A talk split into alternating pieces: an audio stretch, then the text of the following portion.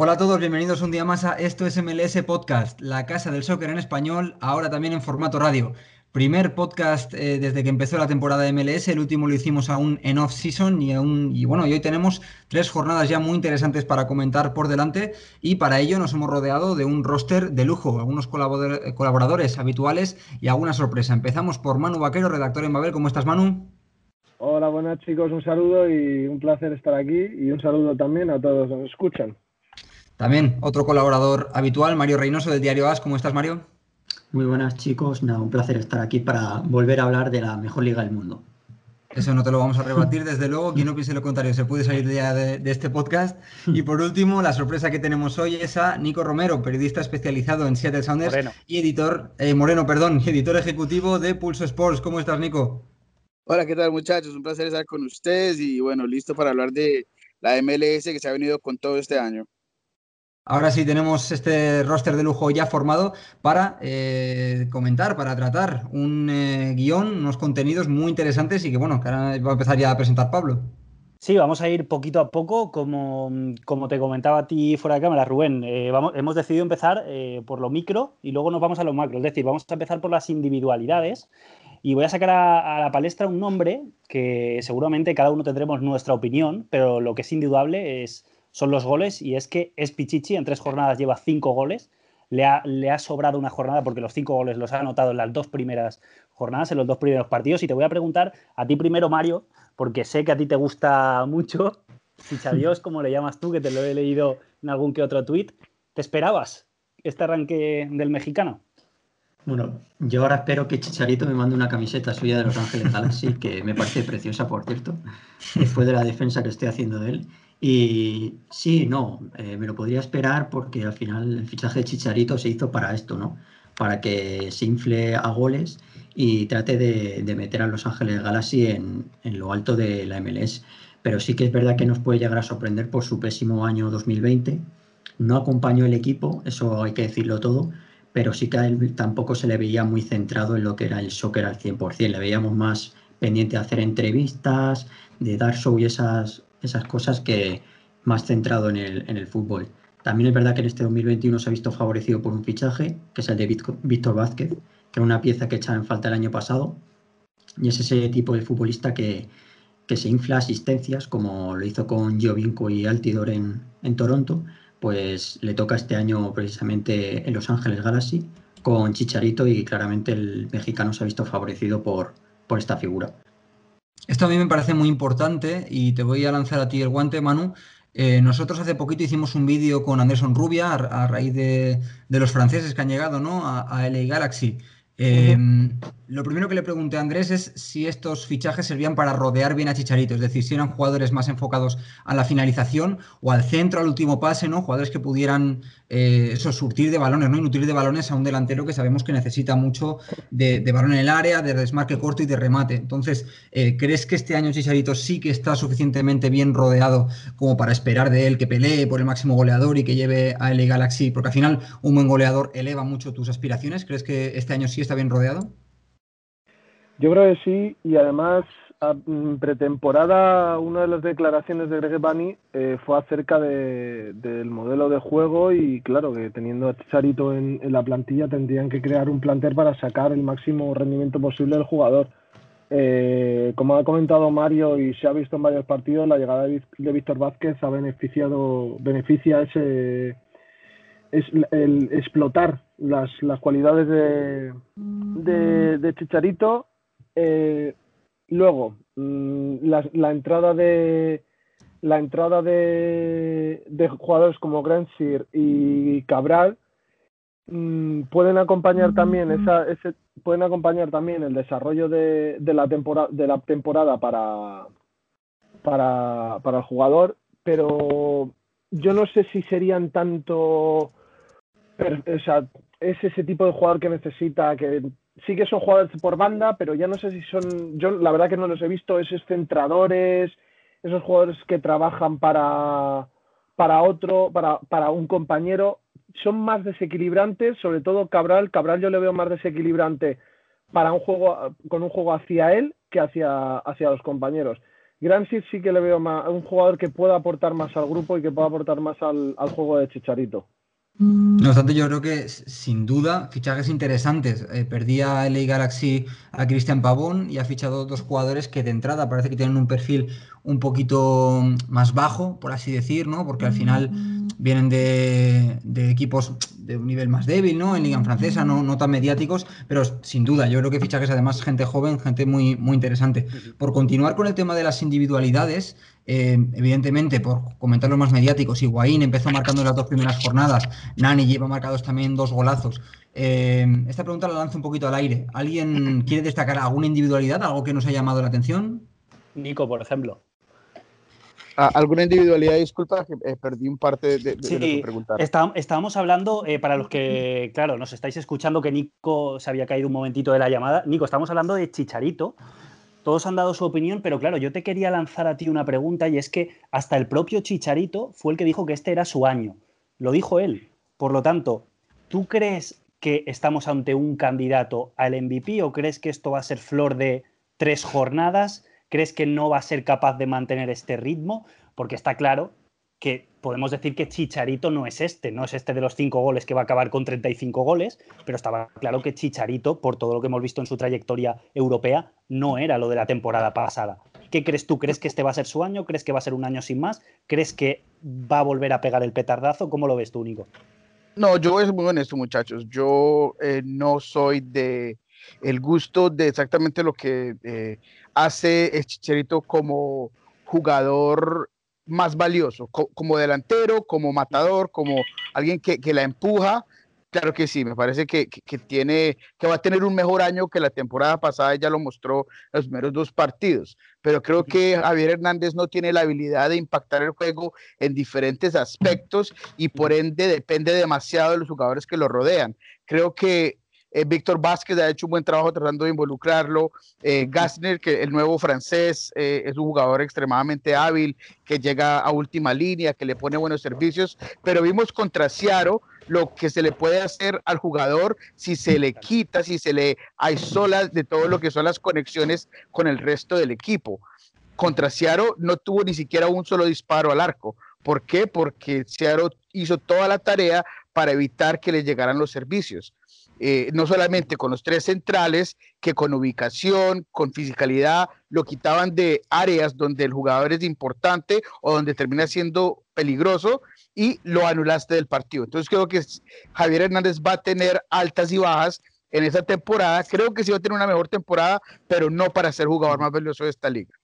Yo, quiero saber la opinión de Manu, porque, repito, a los que nos estáis escuchando en podcast, que sepáis que yo le he visto la cara a Manu cuando he mencionado a Chicharito y a la palabra MVP en la misma frase. Entonces, quiero, quiero saber su opinión.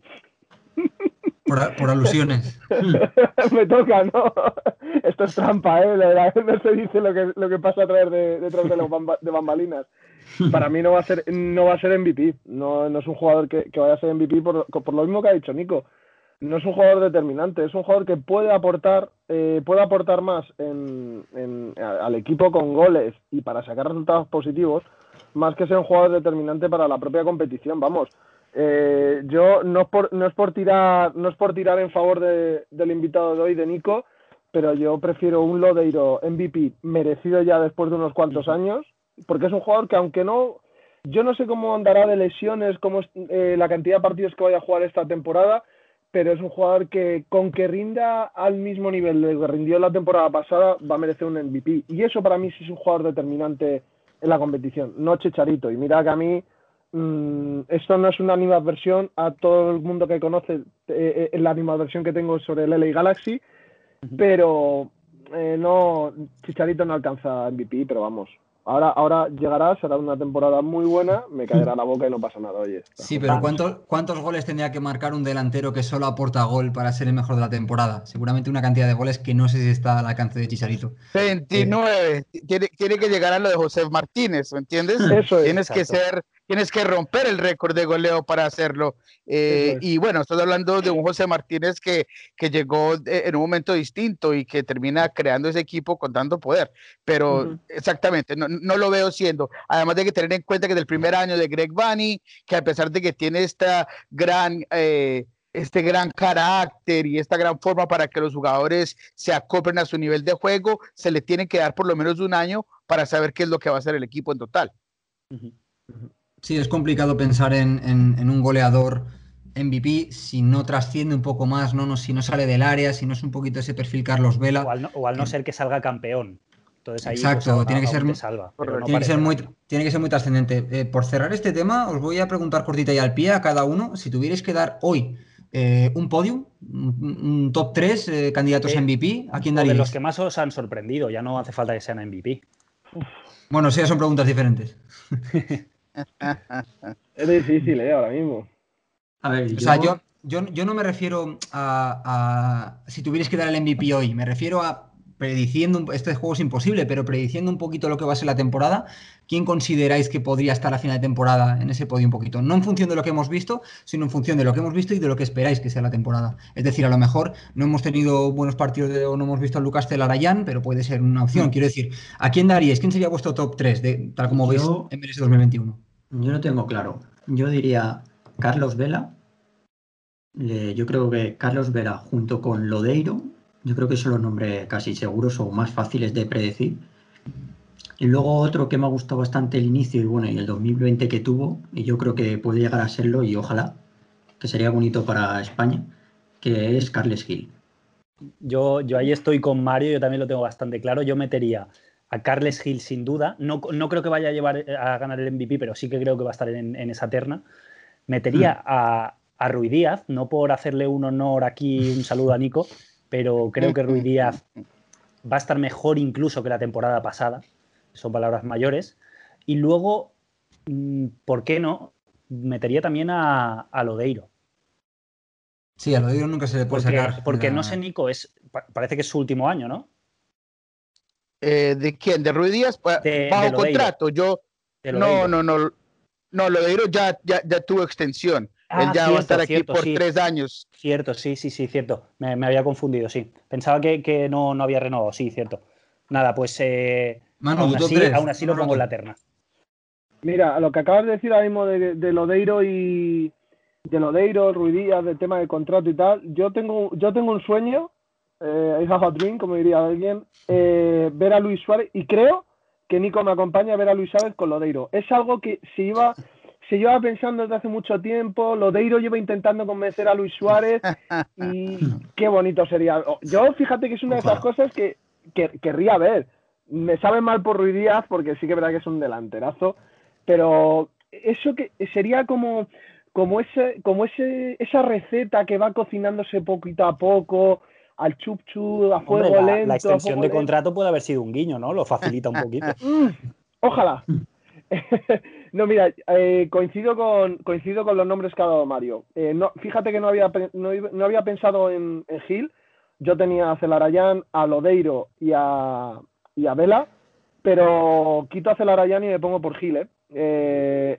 eso, como he comentado antes de Lodeiro, es otro jugador que si le respeta las lesiones puede dar mucho, puede dar muchísimo y se está viendo. Sí, ya no le pedimos ni siquiera. Sí, dinos, Nico, dinos. No, yo, eh, estoy de acuerdo con lo de Raúl Ruiz Díaz, para no ser eh, tan obvio con lo de Lodeiro, que es candidato todos los años. Creo que Raúl Ruiz Díaz, bajo esta nueva formación de Ciaro, eh, con un, un 3-5-2, en la cual Raúl Ruiz Díaz está teniendo mucha más habilidad no solamente en el aspecto en frente al arco, pero también haciendo toques, pases, eh, manejando mucho más espacio. Creo que Raúl Ruiz es un gran candidato. Les voy a dar uno interesante que no creo que muchos tengan, pero Jesús Medina con New York City FC creo que va a tener un excelente, eh, un excelente torneo y, va a ser clave para lo que haga New York City FC. Vemos en qué momento está Tati Castellanos, en realidad el resto del equipo de New York City. Jesús Medina, el paraguayo, podría ser un jugador extremadamente interesante. Y Diego Rossi, creo que el sí tiene en este momento eh, una dificultad para crear tan grave que si va a salir de este bache en el cual necesita salir y Bob Bradley va a querer amplificar ese nivel de juego, lo va a tener que hacer por el lado de Diego Rossi, porque es un definidor, porque es el jugador que desequilibra eh, por todo en total, creo que Diego Rossi sería mi otro candidato para jugador más valioso de la liga. Claro, es lo que hablábamos hace nada, ¿no? Que si tuviéramos que juzgar por lo que hemos visto estas primeras eh, tres jornadas, evidentemente hay nombres que se nos caerían. Claro, de momento digo Rossi, no podemos decir nada, pero has dado nombres como el de Castellanos, como el de Jesús Medina. Eh, hablábamos antes de Carles Gil, que contra Atlanta parecía Diego Armando Maradona. Es decir, no sabemos cuánto pueden alargar este estado de forma, pero lo que está claro es que si consiguen cierta regularidad, ¿por qué no? No sé si entrarían en las quinielas antes de empezar la temporada, pero viendo lo que están dando en estas primeras jornadas. Eh, ¿Por qué no? ¿Por qué no dejarlos ahí? Porque sabemos que son jugadores de mucha calidad que con un poquito de, eh, continuidad pueden estar ahí en la pelea perfectamente. Si te parece, Nico, vamos a seguir con Seattle Sounders. Eh, decía Pablo que empezamos en lo micro y vamos a lo macro. Vamos a hablar ahora de equipos. Eh, Seattle Sounders ha empezado bastante bien, es decir, sabemos que durante la temporada regular, estas últimas temporadas, ha tenido algunas inconsistencias, un poquito de irregularidad. Em, luego llegan los playoffs y siempre lo hacen bien, porque nunca puedes dejar fuera a, Seattle Sounders. Parece que esta temporada ha empezado bastante bien. Dadas estas tres primeras jornadas, viendo lo que nos están dando, ¿qué te esperas? ¿Esperas que siga la cosa igual? ¿Que puedan ser de verdad candidatos y puedan pelear la Supporter Shield, que acaben primeros en conferencia y tal? Claro, o sea, no, hay más forma en la que verlo. Eh, yo voy a ser muy honesto, eh, todas mis previas a la temporada tenía Seattle eh, teniendo un regreso de cierta forma porque no había ido a, la agencia libre y conseguido diferente talento. No Jordan Morris, estaba lesionado Nicolás Lodeiro. Eh, hay interrogantes de los jugadores que salieron como Gustav, Jovin Jones, Kelvin Lirdam, jugadores claves que contribuyeron siempre a los últimos tres años, cuatro años. Eh, por eso no creía que iban a tener un impacto tan grande pero el crédito va completamente a el cuerpo técnico desde Gonzalo Pinedas hasta Brian Smetzer por haber creado esta nueva formación que explota el talento y lo necesario de cada jugador. Brad Smith en su tercer partido empezó a mostrarnos lo que puede dar desde esa posición como carrilero, Cristian Roldán ha sido fantástico eh, como ese eh, volante interior o un interno, como le diría eh, el profesor Osorio a esa posición, en la cual él termina siendo un volante mixto que tiene llegada, que ayuda en los toques rápidos, que también te ayuda defensivamente. Los jóvenes como Josh Atencio, que es una gran historia a lo largo de, de estos primeros tres jornadas de MLS, es el talento joven que se ha dado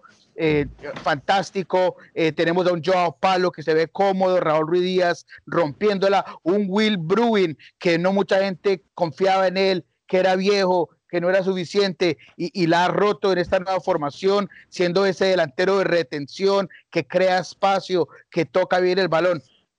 Eh, muchachos, eh, eh, con todo lo que les digo, este equipo tiene para muchísimo porque todavía le falta el talento.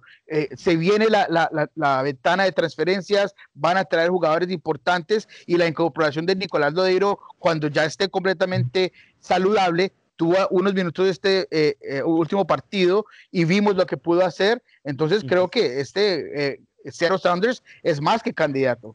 Por detenerme ahí un segundo y ahora le doy paso a Pablo, ¿vale? Eh, Nico, una pregunta muy rápida. Bueno, en realidad son dos. Eh, estaba claro que Smetzer tenía que buscar otra fórmula, una doble punta tenía bastante sentido ya en la off-season. ¿Esperabas que el acompañante de Ruiz Díaz fuera Will Bruin y no eh, Freddy Montero? Y después, con la vuelta de Lodeiro, que es un perfil un poquito más media punta, ¿esperas que mantenga el dibujo o que meta un poquito esa línea de media puntas para darle paso a Lodeiro?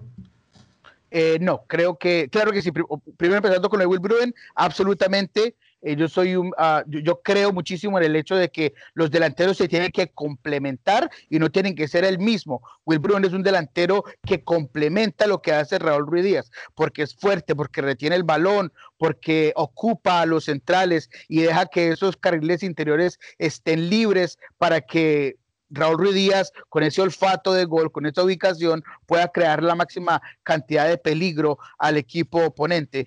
Eh, y en cuanto a lo de Nicolás Lodeiro, creo que se mantiene el formato y van a poner a Nicolás Lodeiro a jugar eh, eh, esa misma tarea que está haciendo en ese momento Cristian Roldán al lado de Joe Pablo por el otro costado, porque en realidad eso es lo que hace Nicolás Lodero. E, e, esa habilidad para estar por todos lados en el terreno de juego en la mitad de campo va con lo que hace Nicolás Lodero para poder defender, para poder crear, para poder tener esa libertad. Creo que va a ser la misma función hasta que en la ventana del verano llegue el extremo que está buscando el equipo, porque es lo que es, una de las razones principales por las cuales cambiaron de formación, porque no había extremos, no hay extremos calidosos en este momento. Entonces tienen que ¿qué?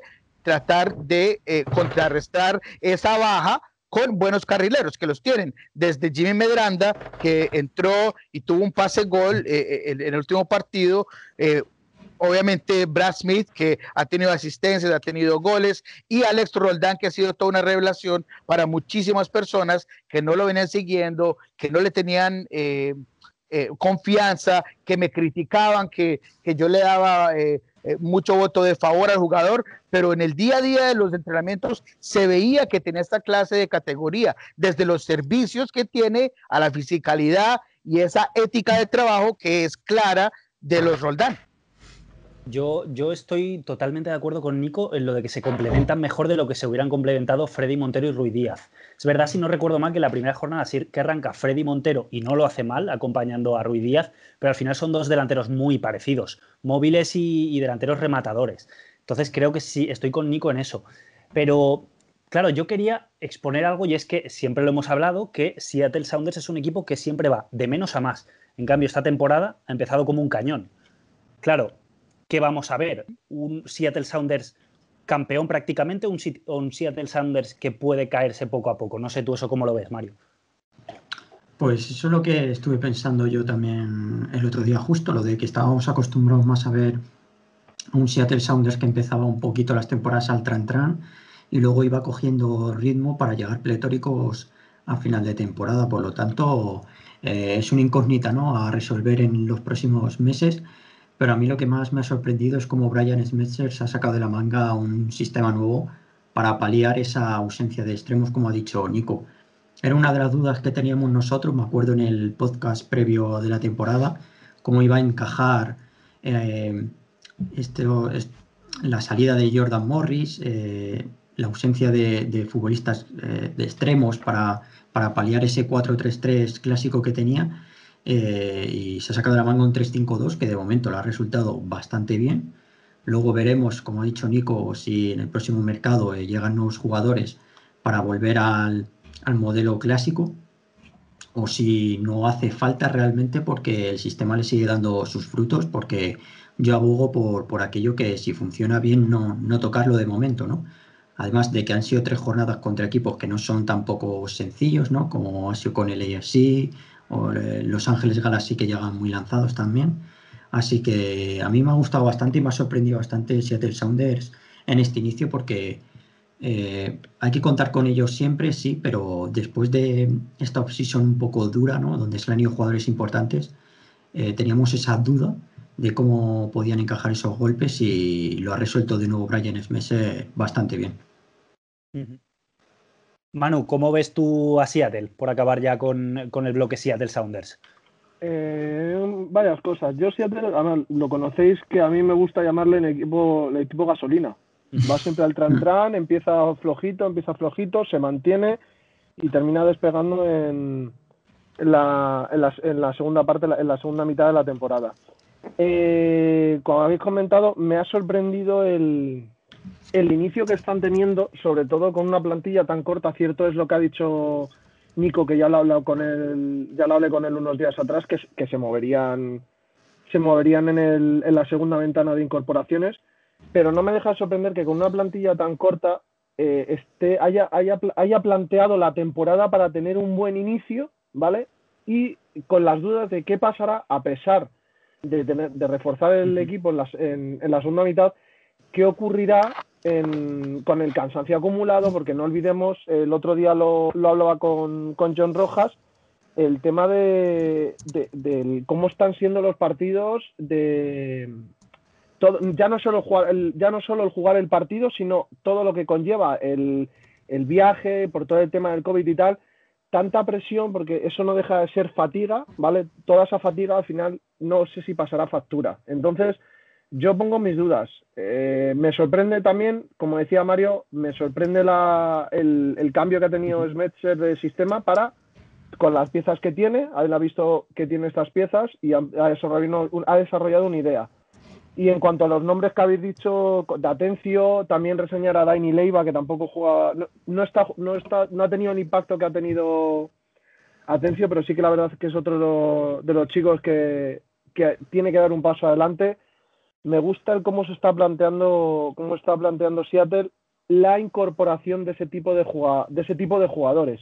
Y a lo que decía Nico de, de que necesitaban un extremo y tal, esto es eh, origen mío, ¿vale?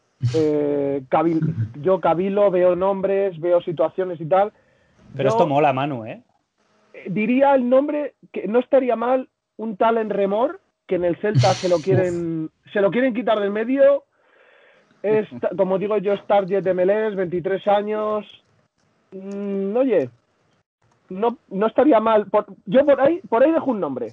Quien quiera cogerlo, oye, pero por ahí dejo el nombre. A mí es que me gusta mucho, o sea, yo lo juro, me paso las tardes viendo Transfermark y viendo contratos cuando acaban contratos y jugadores y este nombre y este, este. Y el otro día me salió el de Remor y justo salió la noticia, salió una noticia que el Celta se lo quería quitar de en medio, digo, ups, pues mira, algún equipo de medios que necesite extremos. Siempre arranca bien las temporadas en remoro, las pretemporadas. Me recuerda a la época de Jonathan Viera en el Valencia, que siempre era el mejor y luego eh, no jugaba o acababa saliendo cedido. Mm. Pero sí, sí, estoy, estoy contigo en que en remor, a ver, es, magia pura, es regate puro.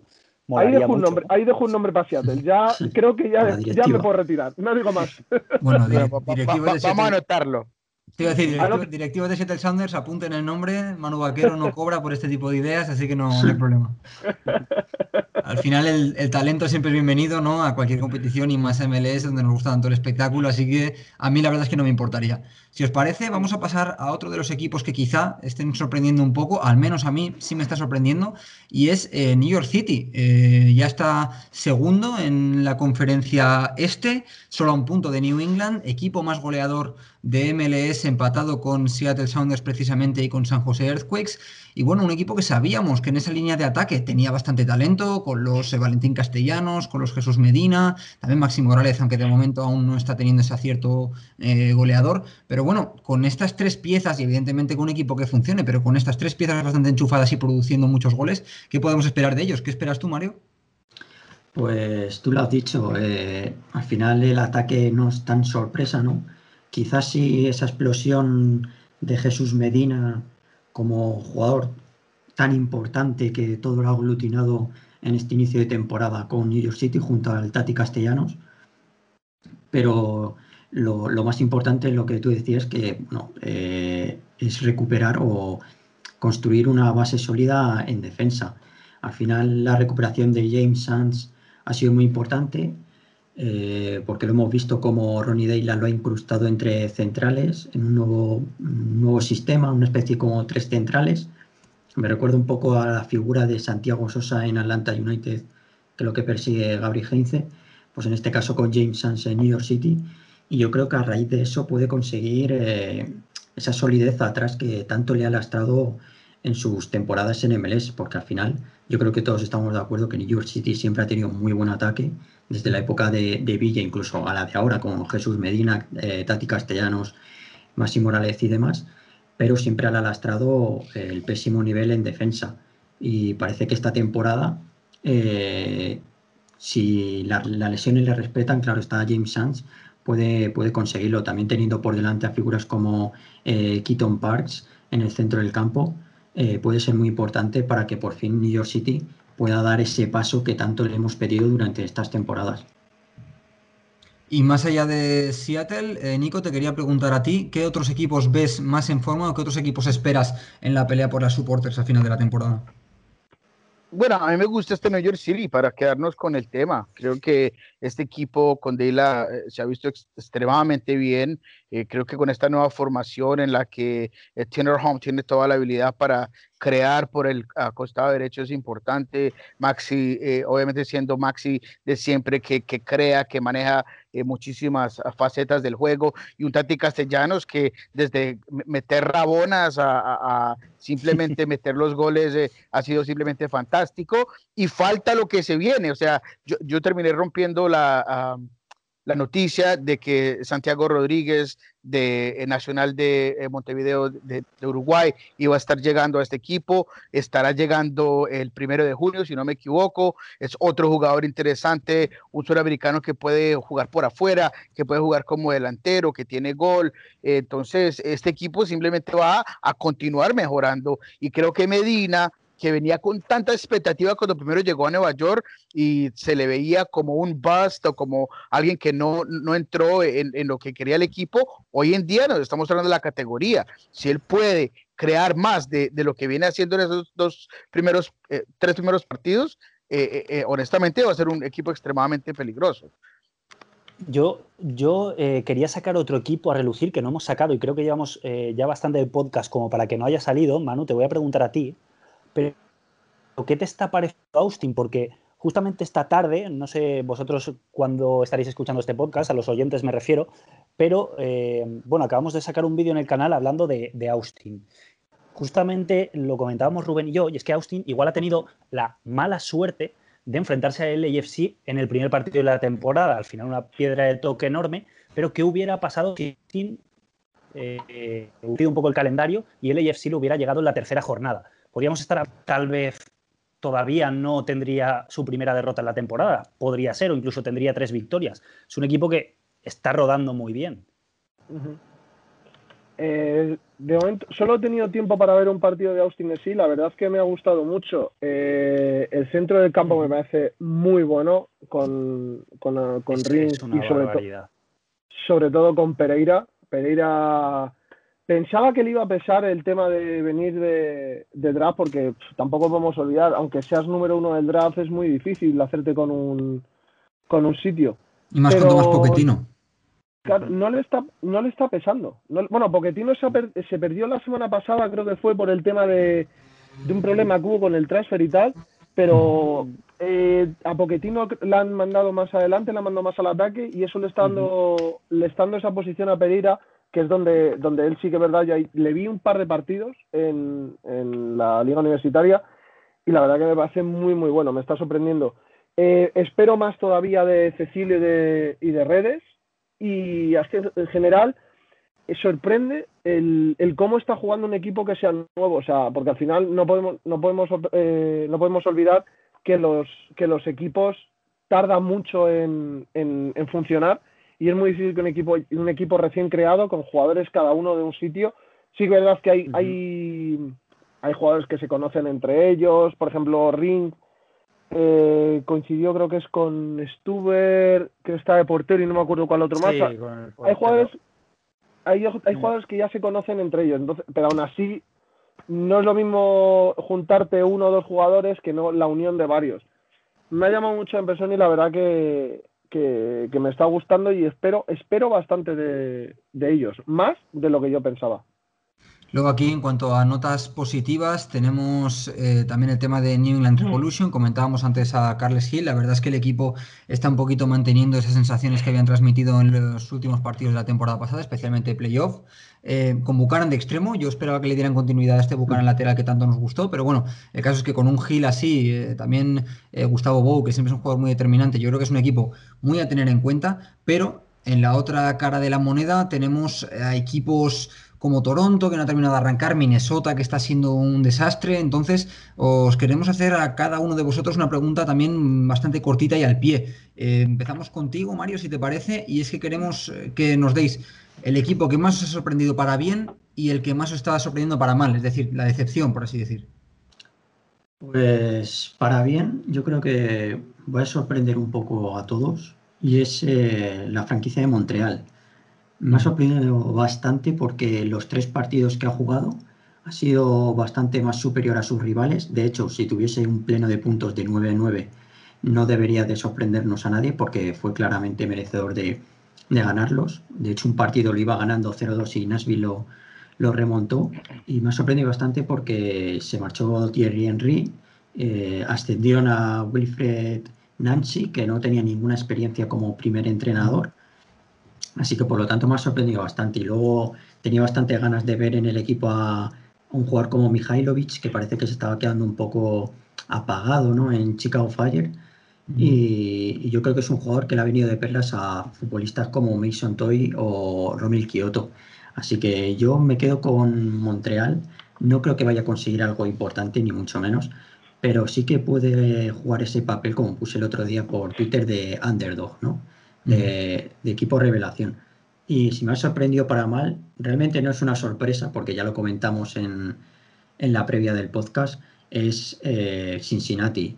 Eh, la verdad es que no nos sorprende a ninguno el nivel defensivo, pero sí que te da un poco de lástima porque la potente inversión que han tenido en, ataque de gastarse cerca de 20 millones de euros en futbolistas como Brenner, Acosta o Atanga eh, están siendo desaprovechados, entre comillas, porque el equipo no se ha movido o, no, ha sabido moverse bien para reforzarse en defensa, que al final es lo que le pasa a muchas franquicias de MLS, que en ataque van muy bien, pero que luego, eh, si no refuerzas la defensa con un mínimo nivel, eso te acaba pasando factura tanto a corto como sobre todo a largo plazo. Pero a Cincinnati le está pasando a corto plazo y yo creo que si no cambian las cosas va a estar bastante complicado incluso verles en playoffs si siguen dando este nivel en defensa porque encajar 10 goles en tres partidos me parece bastante bochornoso. Vamos. Está claro que... Dime, Pablo, sí. Ah, no, le, iba a preguntar a Nico eh, que, qué pensaba él, cuál era el equipo que hasta ahora le había sorprendido más y cuál había sido su, su decepción en estas tres jornadas. Ah, bueno, muchachos, empecemos por la gran decepción, porque yo tenía a Minnesota en la parte más alta de, todas mis categorías de, equipo a, poder ser candidato, todo lo que tú quieras, tenía yo a Minnesota por encima y ha sido una decepción absoluta, desde eh, el volumen de juego a la falta de identidad, a la falta de carácter en el medio campo, desde Grey Goose, que ha, sido una sombra de lo que fue la temporada pasada, a un Osvaldo Alonso que se le notan las lesiones, eh, a un Reynoso Bebelo que después de verlo salir en el 65, el último partido, eh, y, esa eh, falta de, no sé, hasta de compromiso, me, me causa ah, preocupación para el equipo. Guanchope, Ávila también, pues entiendo que hasta el momento no ha llegado, vamos a decirlo, a, su condición física, pero tampoco importante eh, eh, en, el, equipo, eh, saliendo también bajoneado de, anímicamente.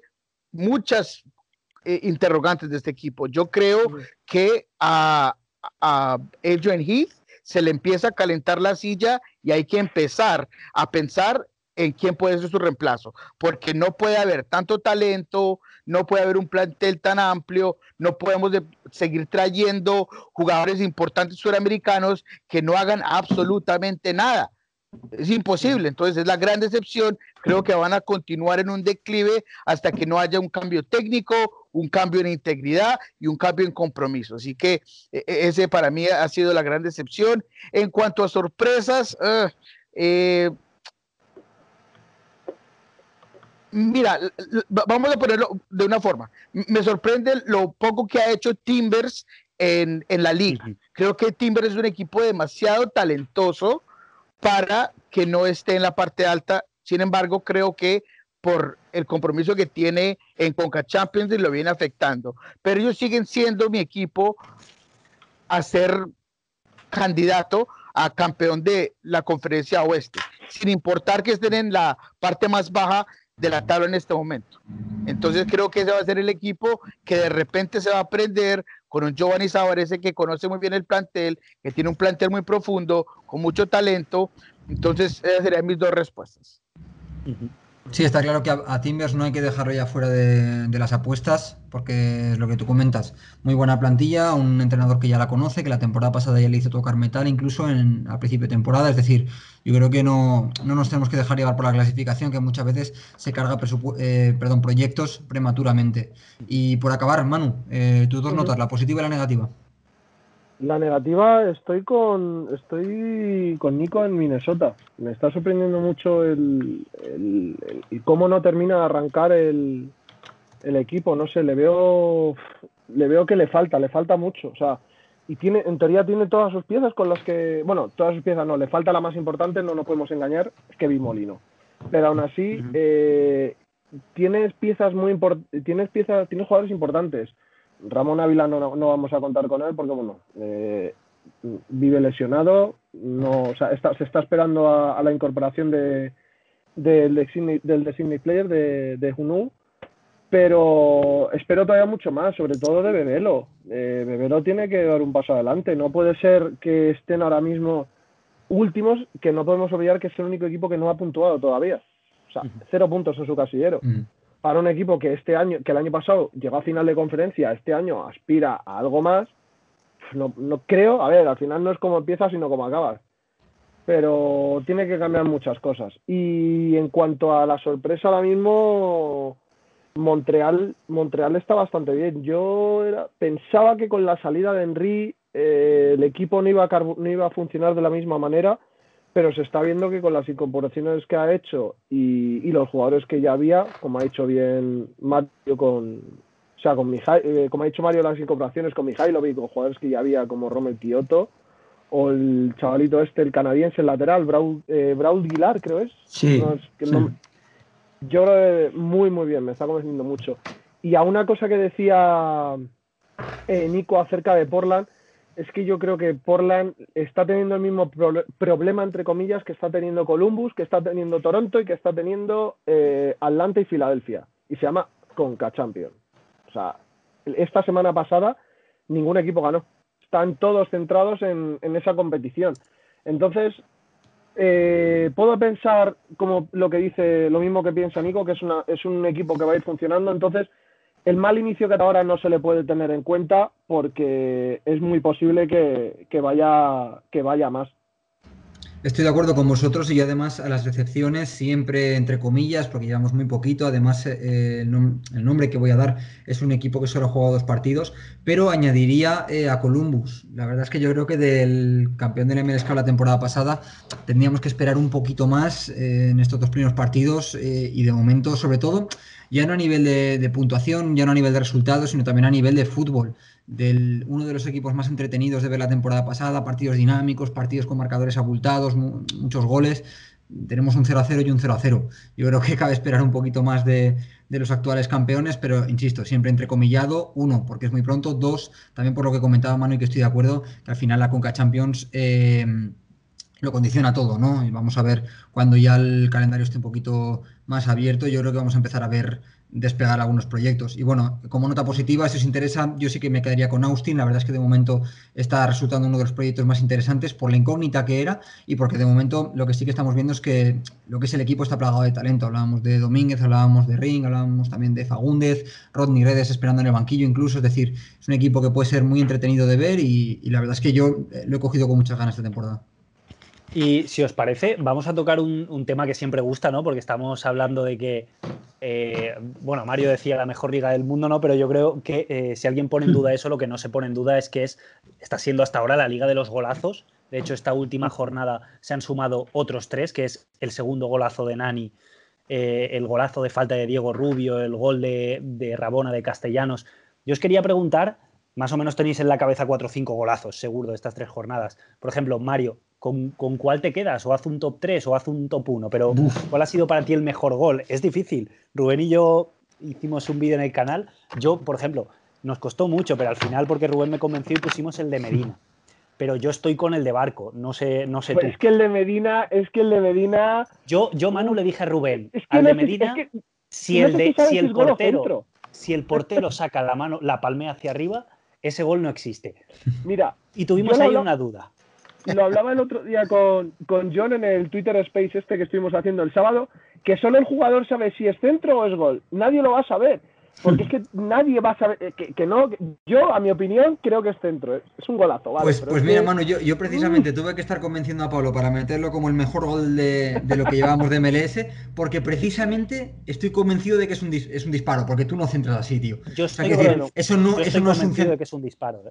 No es un centro que se te envenena, tío, le pega de empeine, hay que estar loco y el pavo, y el pavo está loco. Yo, yo estoy convencido de que es un disparo, ¿no? O sea, no, no es un centro que se te va largo, ¿eh? Yo estoy convencido de que es un disparo, pero es lo que te decía Manu. Si el portero la palmea hacia arriba, ese gol no existe. Sí, Mario, también- ¿tú con cuál te quedas? De toda la temporada que llevamos, os referís, Sí. ¿no? Jo, Es que hay tantos goles que yo creo que hasta se me olvidan. Por ejemplo, de- el de Medina se me había olvidado por completo que El existía de, porque el de Joao Paulo. El de Joao. Paulo. semana, el de Joao Uf. Pau o el de Joao Paulo. Me quedo con el de Joao Paulo, sí. Se me había olvidado. Es, que nos costó. Yo por, yo, por ejemplo, me quedo con el de Barco por, por eso, porque saca en la falta, la pega horriblemente mal, le pega en la barrera, viene uno de cara y Barco le dice, no, no, que, la, que le voy a volver a pegar yo y le pega la media vuelta. Bueno, es, de hecho es un- impresionante. A mí es que los goles de pepinazos de centro del campo y eso me parecen muy buenos, pero hay un gol que me gustó mucho, sobre todo por el jugador que fue de Kate Cowell, de a San. José, que, que tumbó a dos futbolistas, que Oh, parece muy sí. fácil, porque lo ves y lo, dices, joder, qué fácil es, pero no porque eh, la- las piernas de los defensores pasan muy cerca de- del balón y de las piernas de Kate Cowell, pero, pero a mí me parece un golazo y yo creo que a lo mejor me podría quedar con ese por cambiar un poco ¿no? el guion de que no sean solamente zapatazos de, de larga distancia, así que eh, sobre todo por el jugador que es y cómo la, la está rompiendo, me quedo con, con ese Kate Cowell. Un Nico, jugador más fino de lo que parece, ¿eh? Es un Mm. jugador más fino de lo es que una parece. locomotora. Y el cambio Es físico bestia. a lo Goretzka en Y el parece eh, es- parece es un armario, parece un armario, pero ese gol le indica lo, lo que es, que es mucho más Mm. técnico de lo que parece. Sí. Exacto, es fino. Nico, ¿con cuál te quedas tú? Yo me quedo con el de Joe Palo, muchachos. O sea, para mí es el gol de, de, de- de- la temporada por muchas razones. Eh, simplemente es la, la conexión de pases que venía eh, llegando para eh, la jugada, después la- el despeje que viene del defensa. eh, obviamente le cae a Joe Palo y es el control, la visión y después la ejecución del mismo tiro con toda la intención del mundo. Con eh, toda la con intención del un- mundo, esa es la cosa. o sea, simplemente fantástico la forma en la que le pega el balón. eh, creo que eh, es Porque- importantísimo eh, de saber la noción de, de- de lo que quería hacer el jugador. eh, me parece un golazo. Mm. ¿Y tú, Manu? Me habéis pillado por sorpresa, o sea, esto no me lo esperaba, entonces yo me tengo que copiar, yo como, como en el colegio, a copiar del compañero. a mí me gustó mucho el de, el de Joao Paulo. A mí me gustó mucho el de Joao Paulo, pero si es que es verdad que cada partido que ves, ves un golazo y dices, Sí. es que este es otro golazo, y otro golazo. Es, es uno detrás de otro. Eh, yo me quedo con el de Joao Paulo. Eso lo comentamos Pablo y yo, que tú ves, un, por ejemplo, el top 10 que hicimos el otro día en el canal, que era de las dos primeras jornadas. Pero esta jornada, pues lo que decimos, se han sumado el de Castellanos, el de Nani, un montón de golazos. Diego Rubio de falta. Tú al final ve- ves eso el de Diego Rubio, que es una locura. Tú ves un top 10 o incluso un top 15 o un top 20 de, de- de goles de MLS en las tres primeras jornadas. Y si te dicen que es de la temporada completa, te lo creerías. Me parece una auténtica locura y sinceramente esto hay que estudiarlo. No sé por qué se marcan tantos golazos en MLS, porque evidentemente hay mucha calidad, pero ¿por qué? ¿Qué pasa con los balones? ¿Qué pasa con el aire? No sé. ¿Por Pero qué se marcan también- golazos? también hay que, hay, que, hay, que, hay que bajar un poco los pies a la tierra, ¿vale? Y ver qué clasificamos o no clasificamos como golazo. El otro día, el partido, el gol de Jackson Jewell eh, se puso como un golazo de volea. Es que Es yo. un gol. no, eh, los- es, es que, pero si es que le da cayéndose. Le Sí, pero por ejemplo, mira, un hombre que no, un, un gol que no hemos hablado, Manu, el de Randall Leal, que ese sí que parece más un centro que se envenena, ese sí que te lo puedo comprar, pero no es un golazo, tío. ahora mismo no- Es- ahora bueno, mismo es, no la típica jugada que Sí, le pega verdad. desde la esquinita del área con Mm. rosca, se le envenena un poco el centro y entra por la escuadra contraria. Mm. Y es otro gol que no hemos comentado, es decir, yo no, no sé qué pasa en, el- en los balones, en el césped, en el aire, algo pasa, tío, pero es una locura lo de los goles. Yo, en- yo en no estoy con Manu en que, en que igual el error está en poner como golazos cosas que no son, porque yo vuelvo al de Diego Rubio. hay que tener. Yo en la Liga. Española, en la Liga Española este año estoy convencido que- de que no voy a ver un gol como el de Diego Rubio del otro día, de falta. Estoy convencido de que no lo voy a ver. pero es que hay que tener calma. Es que también yo os pongo en la situación de, de ese gol de Jackson Jewell, que marca el gol y todo el mundo golazo, golazo de volea, golazo, volea, pero si es que se está cayendo. Se está cayendo y le pega, o sea, si me dices que, que, que, planta, no te voy a comparar como Zidane, ¿vale? Pero si me dices que te plantas con una volea, con el pie de apoyo en, en césped, te colocas y haces el movimiento perfecto, pues te digo, mira, mmm, ole, me levanto y aplaudo. Pero que se la da cayendo, entonces hay que tener un, un cierto una cierta vara, un cierto listón de decir, bueno, ¿qué clasificamos o no clasificamos como golazo? No obstante, Manu, te, te, invito a, a, mirar eso, una lista de 15 o 20 goles de las tres primeras jornadas y te aseguro que vas a alucinar. Dejando es que fuera es el de Joel. Todo, incluso, no me acuerdo. Esta pregunta más... ha sido traición. Esta pregunta ha sido traición. Yo, no yo me acuerdo. Sí. Lo que sí tengo que decir por cerrar esto ya es que no sé por qué tengo la sensación de que, por ejemplo, por coger una, un caso que nos queda más cerca, tú ves eh, los, go los, goles de una jornada de la Liga Española y todos tienen la, da la sensación de que la mayoría son mucho más industriales. No sé por qué. Jugadores, o sea, goles más de disparo raso, más, más de más asegurar, uno. como te dije, sí, no sé, más asegurar. Yo más, que... más industriales. Aquí yo creo que en, en, MLS por algún motivo se ven eh, más slaloms, más carreras, más eh, jugadas como la de Nani, como la de Cowell. La de Nani digo la de esta jornada, o la de Cowell hace en la otra jornada con recortes, con buenas finalizaciones. Eso hay que estudiarlo, yo creo que da para tesis. Si os parece, hablando ya que estamos hablando de Cowell, teníamos también apuntado para hablar eh, lo bien que han empezado precisamente Kate Cowell y, y, y Kaden Clark. Eh, no sé si os sorprende por un lado, pero desde luego lo que sí que se puede decir es que podemos ya meterlos como candidatos a jugador joven del año. Vamos a empezar contigo, Mario, si te parece, eh, qué te ha parecido el inicio de temporada de estos dos y a quién más meterías un poquito en esa pelea. ¿Quién, qué, esperas tú de los jóvenes de este año? ¿Quién esperas que brille?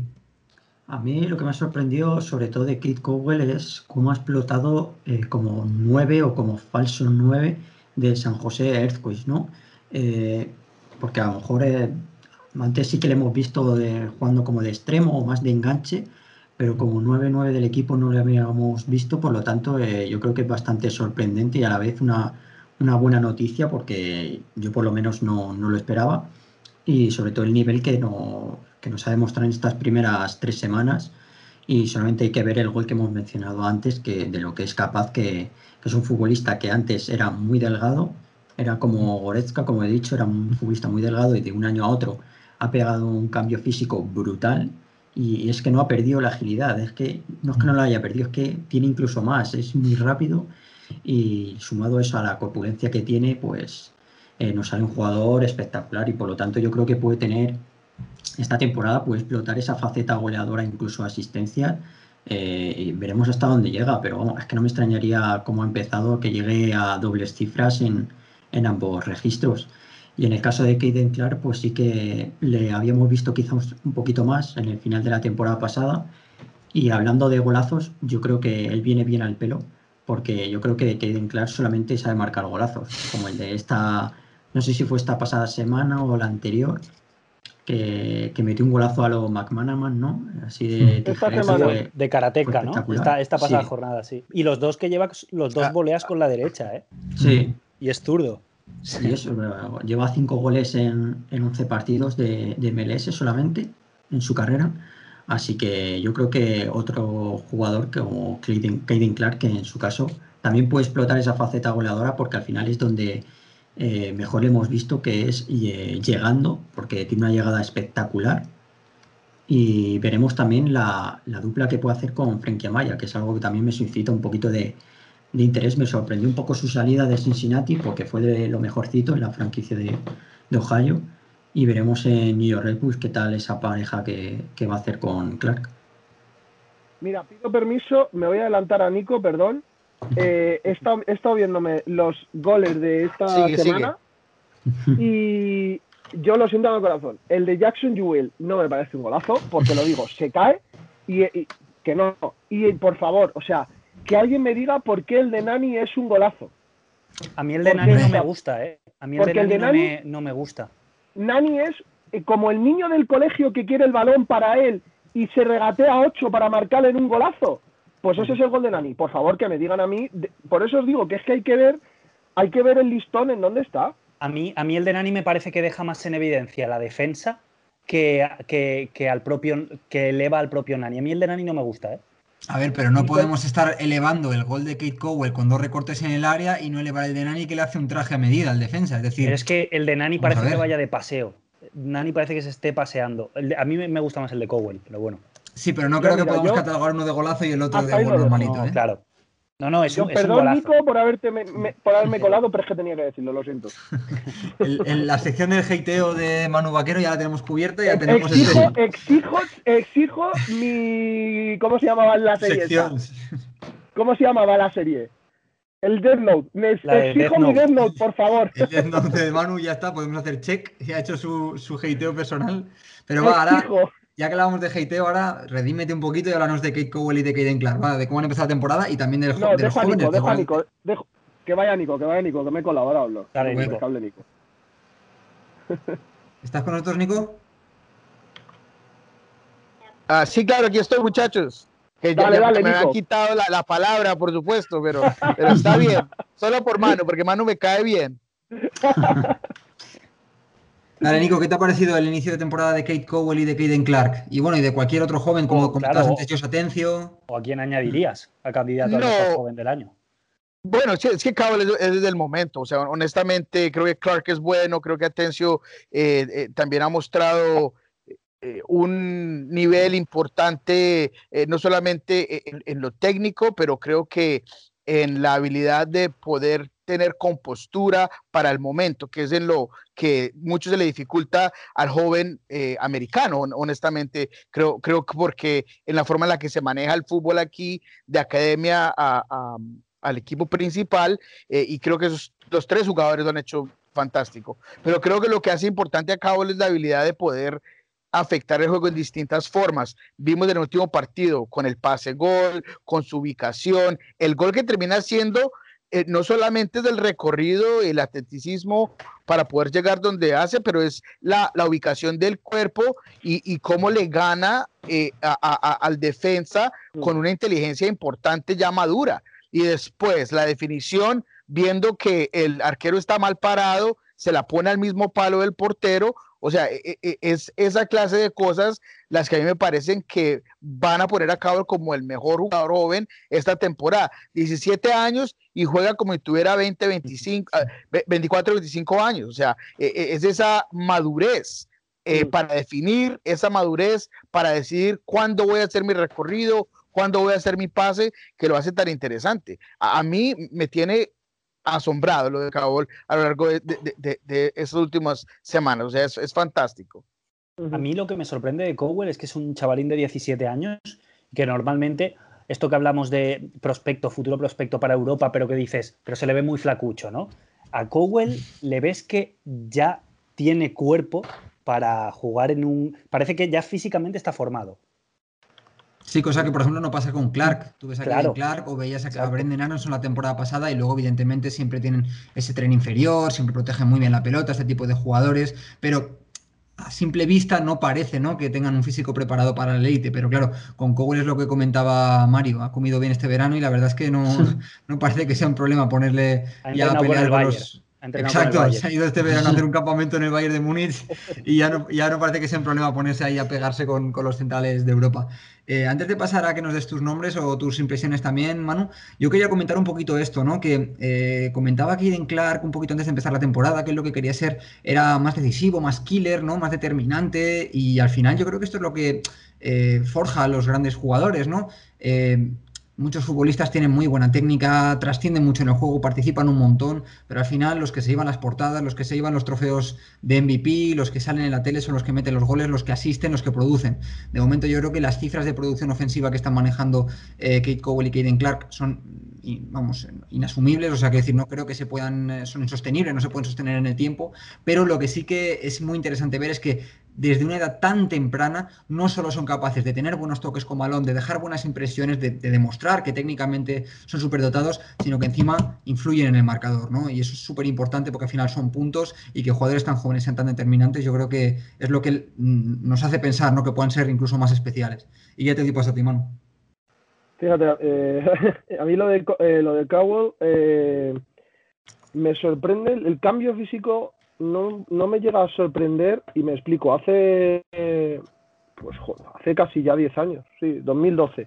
Estuve en, estuve en Austin, en una, estuve en Austin, me fui a Estados Unidos y tal, y, justo pasé por el estadio de, de la Universidad de, de Austin, no me acuerdo ahora cómo se llama el estadio, y estaba viendo una competición de atletismo de chavales de 17, 16 años, unas máquinas físicamente, o sea, unos físicos que parecían tíos de 23 años.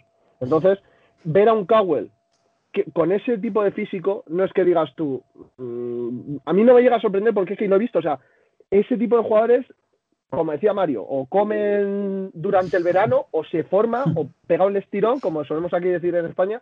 Entonces, que, que físicamente sea así, la verdad que no me sorprende porque es que, mm, que lo he visto con mis propios ojos, el desarrollo que tienen muchos muchos atletas en Estados Unidos, porque al final no podemos olvidar que el fútbol son atletas. claro, no, sorprende, pero impacta, podríamos decir. Impacta, pero aún así, es, como he dicho antes cuando habéis hablado de él, es, un tren, es un tren, es una locomotora. Eh, Cowell eh, es más, yo lo veo más técnico. Kate Cowell lo veo más parado, más técnico, más habilidoso con la pelota, pero para mí que se os está olvidando un nombre y ha pasado un poco desapercibido, pero la inteligencia que tiene este jugador a mí me parece brutal. Hemos hablado muchas veces de él y es Gianluca Busio. Me parece un a mí, a mí, me extrañaba que no lo hubierais sacado ninguno antes. Has tenido que sacarlo tú, ¿eh, Manu? Pero Sporting Kansas City parece que no va tan bien, pero Busio lo está haciendo muy bien. O sea, le faltó pulido en las primeras semanas, se inventó a Busio de, de falso 9 y el chaval lo hace bien, pero es que inició su carrera jugando de extremo, ha estado jugando de volante ofensivo, ha estado jugando de media punta, ahora, eh, ahora eh, falso 9. Ahora con la vuelta de Pulido volverá a media punta o volante ofensivo, dependiendo cómo juegue. Pero es que es el jugador para mí, porque al final quiero no Cowell y, y Clark tienen 17 añitos o cumplidos, no sé si, pero Busio tiene 18 para 19, creo que es, no sé si es uno o dos años mayor que, que ellos. Para mí eh, es el jugador que ahora mismo tiene mayor proyección y mayor futuro dentro de MLS, sin lugar a duda. Y de hecho, lo he hablado, lo he hablado con, con, varias personas aquí en España y tal, y es de todos los que han salido, de todos los nombres que han salido, es el jugador que más se, se asemeja a lo que se puede jugar en España. ¿Por qué? Eh, Clark eh, es fútbol inglés completamente, fútbol alemán, en el que es contragolpe, contragolpe, eh, a correr como auténticas bestias. Caden Clark sí que a lo mejor es, podría ser un jugador más técnico, es un jugador más técnico, podría moldarse también al fútbol, al fútbol español, pero para mí, sin ninguna duda, el que, el que caería como anillo al dedo, o sea, ¡pum! Y, funcionaría, sería ya en el fútbol español sería ya Luca Busio. Pero, pero por nombre, Manu, te falta decirlo, en el Barça. Eh, no, no, no, no, no, no, broma. Para mí tiene ADN Barça en las venas. Ya, no ya lo quiso, ¿no? Yo ya escuché Si ADN Barça puede tener cualquier jugador, pero es que el ADN Barça luego hay que jugar. A ver, otra cosa es que juegue. claro, a, mí, por ejemplo, os digo, para mí, un futbolista que me ha encantado cuando le vi de pequeño, de pequeño, 16 años, que me pareció un escándalo, es Halilovic. Sí. Halilovic con 16 años me parecía un escándalo, me parecía una barbaridad. Y mira, se fue al Barça y el chaval ahora está en el, Birmingham, en el Birmingham, que no está jugando una porra, que de hecho es otro que estoy esperando a ver si MLS llama a la puerta a ese chico. Oye, eso es, otro. Para mí, es, de hecho, estuve hablando, tengo que reconocer, estuve hablando con, con, varios agentes para ver si lo, para ver si tocaban a ese jugador y me dijeron que lo llevaba el padre, que corriera en un tupido velo. Pero para mí, Jale Jalilovic es como he hecho como en Remor, otro jugador que despegó muy joven, no dio el nivel que, no pudo, no dio el nivel porque no tuvo los minutos ni tuvo la oportunidad de, desarrollarse. Y para mí es otro jugador que en MLS caería de pie. Pero por eso digo que Gianluca Busio sí, ADN Barça, vale, pero ¿y, si no juega? Y Manu, ya que, has abierto, ya que has abierto el melón de Busio, eh, el tema de que lo hayamos visto, como comentabas, la temporada pasada, sobre todo de interior, lo hemos visto algunas veces tipo perfil media punta, ahora esta temporada por la baja de Pulido lo hemos visto en punta. ¿Crees que eso con la edad que tiene le puede eh, perjudicar en cierto sentido, es decir, que no tenga una posición definida en el campo, que si ahora, por ejemplo, tuviera que aterrizar en Barcelona, eh, ¿tú dónde lo colocarías? Por ejemplo, eh, evidentemente ya no es una cuestión de nivel, hablo de perfil. Para, para mí, un jugador que te, que te rinde de manera, no vamos a decir excelente, ¿vale? Pero te rinde muy bien en 3-4 posiciones, para mí es un jugadorazo. Para mí es un jugadorazo. ¿Dónde lo pondrías en un 4-3-3? Si tuvieras que ponerlo en, una posición del 4-3-3. El volante ofensivo. Eh, como, ha estado jugando con, como jugando con Sporting Kansas City el año pasado. Claro, yo también lo veo así porque creo que es un Volante jugador que, que hay que interior. tenerlo mucho más vinculado al juego que, cuando, que si está en punta, que a lo mejor tiene menos intervenciones y es una pena porque técnicamente es una locura. Claro. Lo que pasa es que, claro, es lo que hablábamos con Cowell, que también lo habíamos visto también más tirado a banda y demás. Si mantienen estas cifras de producción, tiene sentido acercarlo al área, pero claro, luego Pero, también puede pero ser son chavales, son mixto, chavales claro. de. No podemos cometer el error de. El error que se ha cometido en España, o el er- con muchos jugadores sudamericanos, que por eso ahora el MLS ha aparecido como salvadora, entre comillas, para traer ese estilo de jugador sudamericano de, 17, de 18 a 20 años, para que dé ese salto. Eh, eh, eh, España se ha cargado a muchos jugadores, a muchos sudamericanos de, de 18 a 20 años. Se los ha cargado, lo- ha arrasado con ellos. Porque eh, llegaban con unas expectativas y querían que dieran un rendimiento que era imposible. Entonces, mm, lo que tampoco se puede hacer en MLS, están saliendo jugadores muy buenos. O sea, las academias están dando un resultado espectacular. Pero tenemos que ir con pies de plomo. No se les puede cargar la responsabilidad de un equipo y no se puede coger, como estábamos hablando a Kate Cowell y decirle, no, eres el mejor. No, tío, el mejor del equipo, lo siento en el corazón, para mí es el amo y señor del gol, que es Krim Wondolowski. Ya está. Ya, pero es que no hay que no hay que cargar, como decíais con, con Seattle, eh, como se comentaba con Atencio, no hay que cargar de Atencio, Atencio, Atencio, Atencio. Al chaval hay que dejarle. Hay que dejarle. Yo, el máximo ejemplo que tengo yo, y me estoy estirando más, y perdón, el ejemplo, el ejemplo perfecto para mí, para dar, dar progresión a un jugador sin, sin dar sin, sin, sin darle presión, es lo que hizo Javier Aguirre con Agüero. No sé si os acordaréis vosotros, a Javier Aguirre le llovieron palos, palos, porque no pones Agüero, no pones Agüero, es que hay que poner Agüero, que se han gastado X dinero, y Agüero mira dónde está ahora y lo que ha sido y lo que es. ¿Por qué? Porque tuvo una gestión, para mí, excelente. Entonces yo creo que eso es lo que necesita un jugador de MLS. Hay muchísimos, hay muchísimos jugadores que sobresalen. Vamos a darle tiempo, no les queramos, no les queramos ya llevar a Europa con 18 años y que ya jueguen en un Barça, en un Bayern. Esos casos existen cuatro. Para mí lo que, se, lo que se ha hecho con Brendan Aronson y la progresión que ese chaval va a llevar, Salzburg, lo más seguro que acabe llegando a, a Red Bull y de ahí Dios dirá. Leipzig. Eso, perdón, Leipzig, eh, para mí es lo, lo- lo mejor. Entonces, mm, está muy bien hablar de los chavalitos, de los pelados, como dice, como dice el profe. Ah, Orlando, ¿cómo no me sale la palabra? Pareja. Pareja. Y Pareja. cuando hablé con él, la, la expresión pelado, te lo juro que me gustó muchísimo. Los peladitos, eh, hay que dejarlos. No hay que, hay Sí. que intentar meterle la menos presión posible. Es, la, final, la fina línea entre dar oportunidad y dar confianza y quemarlos. Hay Mm, que eso saber es. gestionar eso. Eso es. Y perdón Pues- por el rollo. Si, si os parece, eh, después de, de todo esto que hemos hablado, sobre todo de MLS, vamos a acabar ya hablando de, de un torneo que está ahora mismo en disputa. Está ahora mismo en disputa la vuelta de los cuartos de final, que es la CONCACAF. Cuando subamos este podcast, espero poder eh, subirlo hoy día 5. Todavía no se habrán jugado la- las otras dos vueltas que quedan, que son Columbus y Portland Timbers. Pero bueno, hablamos de un equipo de MLS que ya está en semifinales, que es Fila Union está haciendo historia, ¿no? De la mano de Jim Curtin. Y no sé tú, Mario, hasta qué punto lo ves candidato a hacer algo importante, porque ahora se va a enfrentar, si no recuerdo mal, al campeón de Timbers o Club América, que se enfrentan esta misma madrugada, ¿no? Y que han quedado 1-1. Sí. Por lo tanto, Club América o Timbers. Pero si pasa Timbers, tendremos un finalista de MLS. Sí, eh, a tenor de lo que hemos dicho antes, de, de que había equipos a lo mejor que nos sorprendió un poquito en MLS, de que habían empezado un poco reguleros, pero era en parte por la Coca Champions, pues eh, en ese grupo está Philadelphia Union, que a mí, por cierto, me recuerda muchísimo, pero me recuerda bastante a lo que le ocurrió a Toronto en 2018, que fue un equipo que dejó de lado el inicio de temporada para centrarse en Coca Champions. Al final les salió bien, entre comillas, porque llegaron a la final de la CONCACAF, CONCACAF Champions League. Luego sí que es verdad que acabaron perdiendo, pero yo creo que Filadelfia puede acabar repitiendo ese flashback de, de Toronto. Ojalá con un desenlace un poco más feliz, que sea ganándola.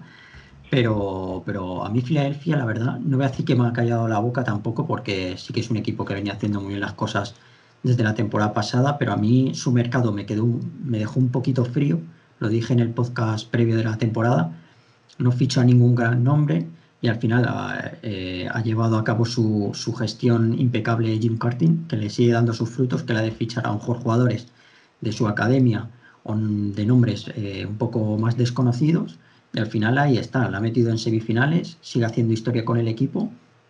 Así que eh, ahí, ahí les ha metido. Luego el resto de equipos de Columbus sí que fue una auténtica pena lo que le pasó en el partido de, de ida, porque remontó, si no me equivoco, a Monterrey, fue muy, muy superior. Y en el último minuto, pues eh, lo que le viene pasando a todos los equipos estadounidenses, ¿no? Con, con equipos mexicanos, que se le ve esa, esa imagen de epicidad, ¿no? De, de, aquello que hablamos muchas veces aquí en Europa de Champions League, ¿no? De los equipos grandes, que al final ese aura se le acaba notando, ¿no? En los partidos importantes pues los equipos mexicanos siguen vacunando en, este aspecto a los estadounidenses, ¿no? Así que eh, yo confío en que Columbus dé ese golpe en la mesa esta noche, esta madrugada ante Monterrey. Y de Portland sí que me deja un poquito más, más de dudas, ¿no? Pero bueno, eh, la verdad es que sería bonito que pasasen los Timbers, sobre todo porque nos aseguraríamos un equipo de MLS en la final. Y, y, que fuese por tercer año consecutivo, si no me equivoco, ¿no? Después de Toronto y el EFC o no, no, creo que después de Toronto llegaron dos mexicanos. Eh, el año pasado fue el EFC quien, mm. quien perdió la final. Así que sería bonito volver a ver un equipo estadounidense y luego ya otra cosa es que, es que la gane. Y que algún, y que algún año tendrá que ser, ¿no, Mario? O sea, digo yo, Nico, no sé si tú crees, eh, creo que lo ibas a preguntar tú, ¿no, Rubén? Si yo, yo este sí o sí es el año, ¿no? ¿A quién ve más preparado? Quería preguntarle. ¿A qué de los equipos de MLS que siguen vivos, a cuál ve más preparado para, pelear por esta Conca Champions? Yo me quedo con, con Portland Timbers. Eh, y yo entiendo que en este momento están a un paso de ser eliminados porque se dejaron meter el gol eh, de primerazo en Portland. Sabemos la importancia de los goles como visitante, pero creo que en cuanto a carácter, en cuanto a talento y profundidad, ellos son los que más están puestos para poder ganar esto. Mira, a mí me encanta lo que hace, lo que hace Jim y con Filadelfia, eh, eso es un proceso ni de ayer ni de la semana pasada, eso lleva años eh, que se viene trabajando, conoce sus jugadores, honestamente me gusta lo que termina haciendo Filadelfia con la simpleza de su juego, vimos cómo contragolpeó todo el primer partido ante Atlanta y con tres llegadas los crucificó completamente. Y después en este partido, por más de que Heinz esté enojado y se hayan dicho cosas, porque vimos que eh, Jim Curtin le dijo que era un mal perdedor y que Heinz era a lo mejor un buen tipo, pero un, mejor dicho, varias cosas. Eh, pero creo que Portland tiene más para dar eh, por el talento que tiene adelante, por la solidez en el medio campo, con un Diego Chará que para mí sigue siendo el mejor volante central en la liga. Eh, creo que es el mejor equipo o el que está más preparado para ganar. Especialmente si va al Estadio Azteca y saca un milagro y, termina siendo ese equipo de MLS que le gana a, Club América allá, a lo que el Impact no pudo hacer en la final que tuvo en el Azteca, puede ser que Timbers lo haga en esta ocasión sería el candidato absoluto para mí. Columbus, ah, como ya lo dijeron ustedes y no lo vamos a repetir, errores, errores, errores, no puede dejar un man tan abierto. Eh, eh, eh lo puede gritar a los tres vientos, siete vientos, diez mares, lo que tú quieras al respecto del arbitraje y esto y lo otro, no. El error es de los jugadores y en la inhabilidad de cerrar un partido que tenías listo, tenías hecho para ir como visitante con la ventaja y no lo hiciste. Así que eh, con todo esto que, me, atrevo a dar, porque tocaba sacarlo, eh, creo que Portland es el mejor equipo para ganar esta eh, competición por parte de los equipos de MLS. Y ya si os parece, para cerrar vamos a hacer una ronda porque esto me parece que es muy interesante, ya que esta madrugada tenemos partidos de vuelta y esto cuando la gente lo escuche es posible que ya se hayan jugado los partidos. Vamos a jugar al juego de la hemeroteca y vamos a iniciar una ronda de, apuestas, de predicciones. Y ya que estábamos hablando ahora con Nico y ha hablado Mario, eh, vamos contigo, Manu. Danos tu porra, danos tus predicciones para Timbers, Club América y Columbus Monterrey. Mira, no quiero parecer, o sea, hoy parezco la, la, la hoy hago ha venido Nico y parece que hago o digo todo lo que dice él. No, no, no, es que es un problema. Yo estoy con, estoy con, Nico en, el tema de Portland. O sea, si Portland gana al América en el Azteca, eso es, mm, a lo mejor, histórico no lo sé, pero, uff, es un palo muy duro para los mexicanos. Yo me encantaría, me encantaría un 1-0. Un 1-0 allí. Eh, o sea, perdón, perdón. 0-1, un 0-1 y pasando Portland. Uh, yo no, no puedo ver el partido, yo soy una persona mayor de madrugar. Eh, pero yo mañana me levanto con un 0-1 de Portland y yo me monto una fiesta mañana por la mañana aquí en mi casa, yo sabes, que levanto hasta mi padre. Pero yo Portland y Columbus es que uh, los entrenadores rajadores me caen muy mal. Los entrenadores rajadores que rajan de no, es que no, ha sido culpa tuya lo que decíais. Es que así, no, es que no, no, no, ha sido culpa ya. pero al final aquí estamos por MLS y estamos para MLS. Yo quiero que pasen los dos. Quiero que pasen los dos. ¿Y, crees que pasen los dos? Sí, yo, yo quiero que pasen. ¿Y, y crees, digo, crees que pasen los quiero dos? Que pasen. Creo que no. Creo que ninguno. Pero me la gozaría sobre todo con Portland. A mí Portland es, es que sería sería bajarle los sumitos a unos cuantos. Ahora mismo, ver a tres equipos de MLS y uno de México en las semifinales, aunque, luego ganas el mexicano. Sí, luego gana el de México, seguro. seguro. Pero sería bajarle los sumitos a unos cuantos y yo te lo juro que las siguientes 24 horas de Twitter serían muy divertidas muy, muy divertidas. No obstante, para no desviar la atención, eh, que quede en acta, que quede escrito que Manu dice que no, que no pasa ni por ni columnas. Así que chicos, si eh, pasa, pero que quiero que pase los ya podéis hacer el recorte y se lo ponéis en Google en Twitter. Mario, tu turno. Yo la verdad es que veo más cerca la eliminación de, los dos equipos, pero bueno, por ser un poco a mitad optimista y cambiar de, de rumbo a lo que se ha dicho, apuesto porque Columbus pasa y que Portland cae eliminado.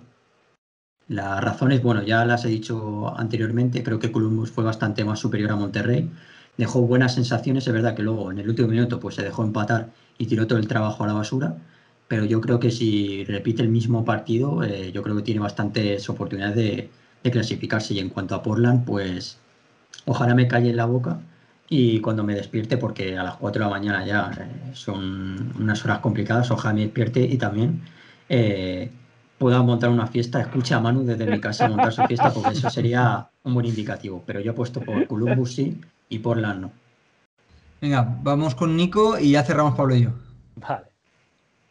Perfecto, bueno, yo eh, creo que sin Lucas Alarayán el día de hoy, eh, veo muy difícil que Columbus le haga ninguna clase de daño a Monterrey en Monterrey, eh, teniendo la certeza de que con el empate a ceros pasa o lo que tú quieras. Creo que Monterrey sabe lo que Columbus va a hacer y cada vez que tú le das al oponente la mano, la ventaja de saber en qué forma vas a atacar, terminas perdiendo. Entonces creo que Kelo Porter es un fantástico entrenador. Columbus tiene un plantel extremadamente interesante, pero sin Saladayan, sin ese jugador que lo conecta todo, no creo que puedan hacerlo. Así que creo que lastimosamente Columbus queda eliminado y me voy con todo Creo que Timbers hoy hace la hazaña en el Estadio Azteca. Creo que van a terminar ganando 2 a 1. Eh, creo que va a ser un, partido eh, que te va no te van a quedar dedos de, tanto eh, comerte las uñas. O sea, definitivamente va a ser unos partidos interesantísimos. Creo que Diego Chara el día de hoy se va a echar ese equipo a la, al, al, costado, a, sus hombros. Creo que va a tener un muy buen partido. Eh, Asprilla, eh, como lo viene haciendo, ese jugador interesante que eh, típicamente es Don Octubre y Don Playoffs. Hoy va a, sobresalir este gran jugador y además creo que la incorporación de Andy Polo saliendo desde la banca, que obviamente llegó tarde por cuestiones migratorias, eh, va a ser interesante. Yo me voy con Portland 2 a 1. Yo, yo voy a seguir en la línea de Nico, pero voy a, decir, voy a intentar matizar ciertas cosas. Creo que Portland va a seguir con la épica porque marcó en, el último segundo prácticamente de penalti para empatar la eliminatoria. Creo que son dos vueltas muy difíciles porque las dos se juegan en, terreno, en territorio mexicano. O sea, van de local los equipos mexicanos, así que va a ser muy complicado. Creo que Columbus no va a pasar, pero sí que voy a dejar, ojalá como Mario, me despierte al día siguiente y hayan pasado los dos, porque si han pasado los dos, yo tengo claro que tenemos campeón de, MLS en esta Conca Champions. Mira, qué, mira qué bonito sería, qué bonito sería un penalti en el último minuto para Portland, el 1-2, eso ya sería... ¡Oh! ¡Oh! injusto, penalti y penalti injusto. Injusto. y, que, y, que igual, porque creo eh, también hubo quejas por el gol de Portland. Sí, hubo quejas, pero es un penalti como una catedral. Es un, es un penalti como una catedral. Pues igual, otro igual, pero con el 1-2, como dice Nico, o con el 0-1, me da lo mismo, pero ganando Portland. El, el, oh. penalti, el, penalti, que sea como el que le pitaron en contra del Villarreal el otro día en Europa League, aún estoy quemado. No me hables que de mí. bueno, yo por, por, llevar un poquito a la contraria, simplemente por eso, ¿eh? no es por otra cosa, voy a decir que pasa Columbus, aunque las tiene la verdad negras, mm. y que cae Portland, por llevar un poquito a la contraria, simplemente, ¿eh? que lo tengáis claro. No obstante, bueno, ahí quedan y tenéis, aquí alguien va a fallar seguro, así que la gente que quiera sacar clips, aquí tiene material de primera, siempre nos mojamos, la verdad es que nos gusta siempre que nos den palo y además eh, se lo ponemos fácil a la gente.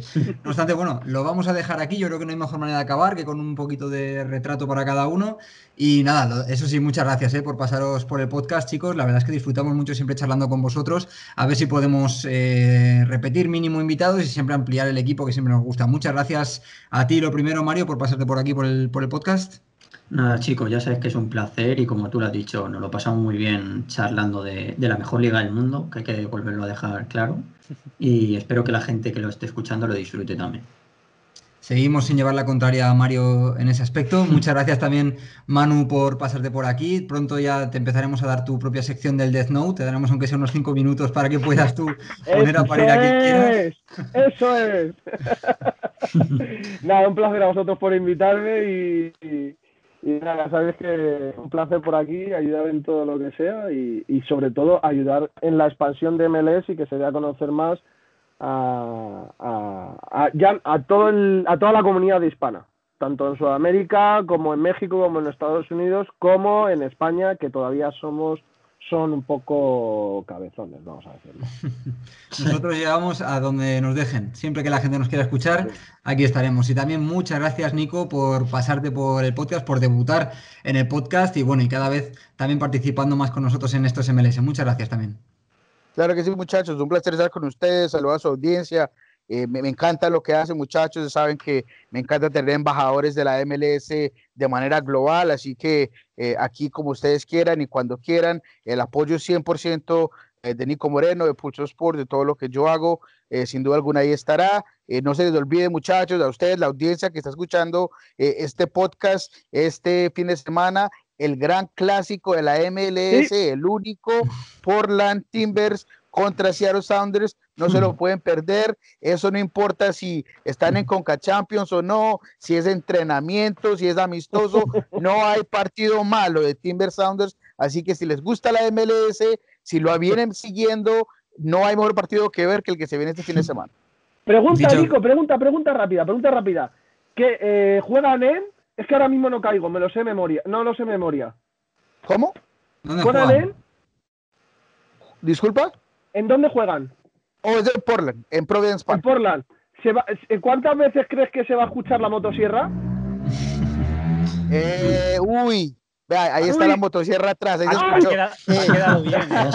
oh, eh. Efectos de producción. Buenos efectos, producción. Buenos efectos. eh, no creo que se va a escuchar la sierra en, en Portland. Eso es, va, esa, esa va, respuesta va a ganar Seattle, va a ganar Seattle. Esa, espera, esa respuesta esperaba. Bueno, anunciado queda también por parte de Nico, tampoco le vamos a llevar la contraria, como comentábamos con Mario, la verdad es que va a ser un partidazo. Y bueno, también te daría las gracias a ti, Pablo, pero ya estamos cansados de escucharte, ¿no? Ya te escuchamos siempre en el canal, así que bueno, también si, si quieres decir adiós, pero te van a tener prontito también por el canal otra vez, ¿no? Adiós. Adiós. Muchas gracias a todos chicos por estar en el podcast. Muchas gracias también a los que estáis al otro lado por escucharnos. Ya sabéis que nos gusta mucho también este formato porque nos permite expresarnos un poquito más, de desarrollar y profundizar ciertos temas que son importantes y que al final en los vídeos siempre podemos pasar por alto. Y lo dicho, nos podéis encontrar también en YouTube, estamos en Twitter, estamos en Instagram y muy prontito estaremos en Twitch. Ya anunciamos que cuando lleguemos a los mil suscriptores empezaremos a hacer directos, a comentar la jornada, a comentar ciertos partidos. Así que vamos a apretar un poquito también el botón de suscripción ver si a los mil y empezamos a vernos también en streaming y en directo. Muchas gracias por estar al otro lado y ya sabéis que cada vez que queráis, si os gusta el soccer, esta es vuestra casa.